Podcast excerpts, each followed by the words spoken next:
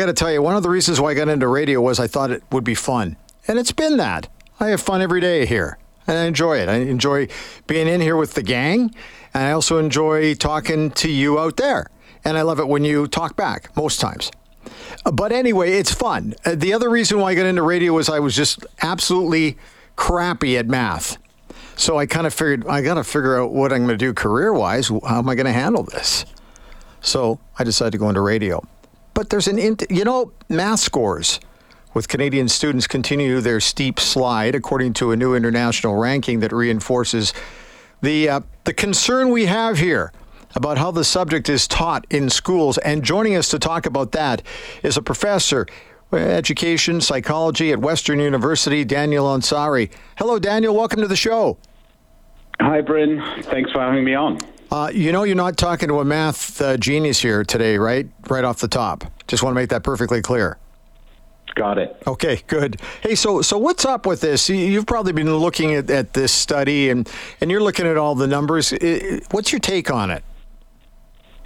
Yeah, so my take on it is that we're seeing alarming rates of declining scores in math, reading, and science across the globe. So right. Canada is by no means an outlier. The other thing that I'm seeing is that Canada remains in the top 10 countries when it comes to math. The scores have been declining. They've been declining really steadily over the last 20 years. But we do see that, we're the only country other than Japan from the G7 who's in the top 10. So whilst the scores are declining, Canadians do fairly well in math compared to other nations.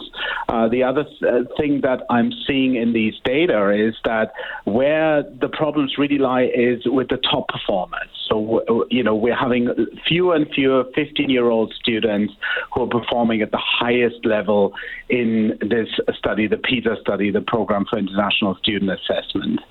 Another piece that I would just briefly highlight is one of the success stories of Canada is creating equitable education systems, mm-hmm. where all students, are afforded the same materials, the same quality of instruction, and we have less of these kinds of equity-related gaps than other countries do. So that's one piece of positive news, but we are seeing declining scores that are in line with what is happening in most of the world. There are few countries that are resilient. Those are primarily located in Southeast Asia, but most of the rest of the world is experiencing these declines, and I think we have to take a very broad look at all sorts of things, including instruction, but not restrict ourselves to just focusing on the instructional part here.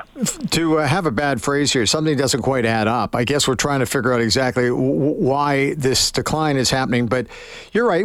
It's not like we're getting dumber or anything like that. It's just that maybe some of the other countries are picking it up where we maybe are not, but can we try to figure out what exactly that is over these last few years of this study? I don't think we have a single factor that we can use to explain why these declines are happening. I think this is a big puzzle that now that these data are in, we can do more analyses and try to understand what predicts these declines in educational achievement. Of course, one of the big factors that we have to take into account is, the pandemic that we all went through and right. the associated school closures.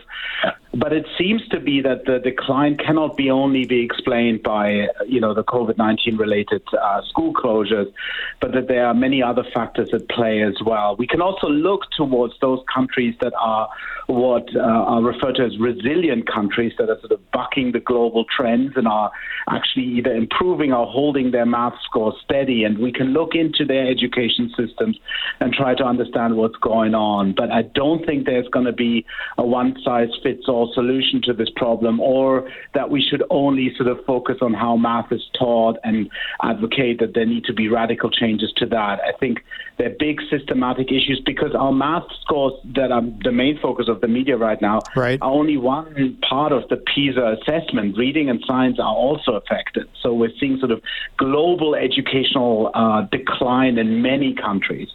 So who's doing things well? Can you tell us that? Yeah, they do tell us that. Countries such as South Korea, Singapore is number one, has been holding steady at number one. Okay. Japan is doing well as well. So these countries are leading the world when it comes to the math achievement of 15-year-old children. Not saying that we're doing it poorly, but they're clearly doing it well. What do you think is the secret of their success?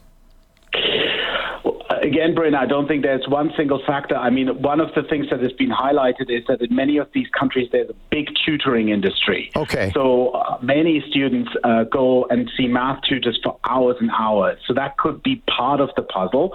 I think their investments in education and their investments in teacher professional development are quite stunning. I witnessed it myself, having spent some time in Singapore and just looking at, for example, just to give you one example, the best teachers, they ensure that the best teachers remain in classrooms and don't take up administrative positions. Okay. That is one simple lever that could be used as well, you know, to really structure the system in such a way that the most effective educators don't move on into administrative positions but remain in the classroom, but are adequately compensated for that decision to remain in the classroom. So those are some factors. There's also some broad cultural factors as well. In Southeast Asia, math is valued extremely highly. It is. You know, we value literacy very highly here in North America. Right. But in Southeast Asia, I would say they value math more highly than they value literacy. So that's not something we can necessarily change, but that shows you that the picture is very complicated and that cultural factors play a role here too. Now, you take a look at all these numbers and everything. Do you get frustrated when you hear people saying, well, that's obviously the way we're teaching it? That seems like such an easy, that's the low-hanging fruit, isn't it? It is. That might be part of the equation, but I don't think it's as simple as, you know, we change the way we teach math and these scores are going to improve. I think we need to look at how students engage with math, how they relate to math, what relevance they see to math in their lives, and create classroom environments that are essentially more math friendly as well for children. And I think we do need to take a developmental perspective and understand that there are certain foundational competencies that children must have in order to be successful in math. But I think we need to really look at the entire system within which math learning occurs and see what levers there are that we might be able to use to improve the state of affairs. I have a 17-year-old who's going through grade 12 right now, so he and I have discussed this frequently. Now, when I took math in grade 12, which was way back when tablets were actually tablets, that was a long time ago.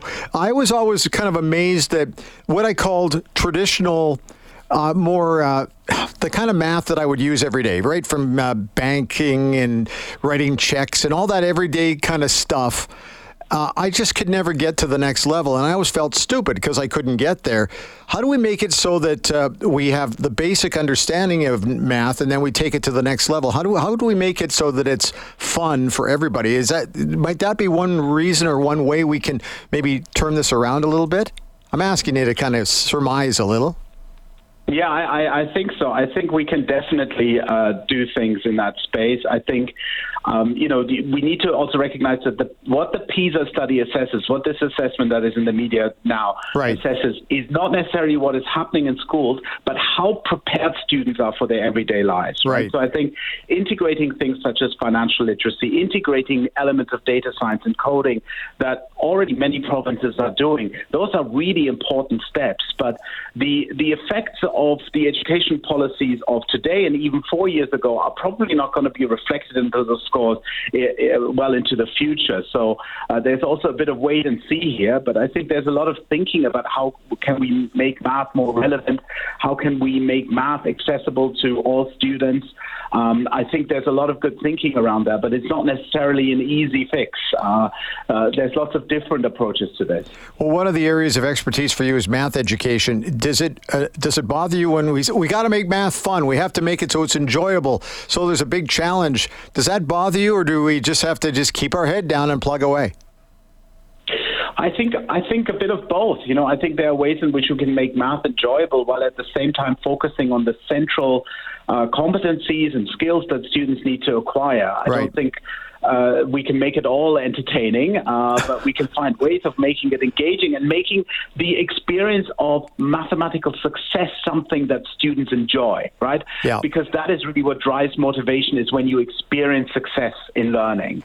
And good teachers do that every day, but how can we help new teachers who are less experienced find ways to get their students engaged and get their students that rewarding feeling of mathematical success? Daniel, if somebody wanted to maybe find out more on this, how can they track you down? Is there a website where they can find out the survey results? What do you suggest?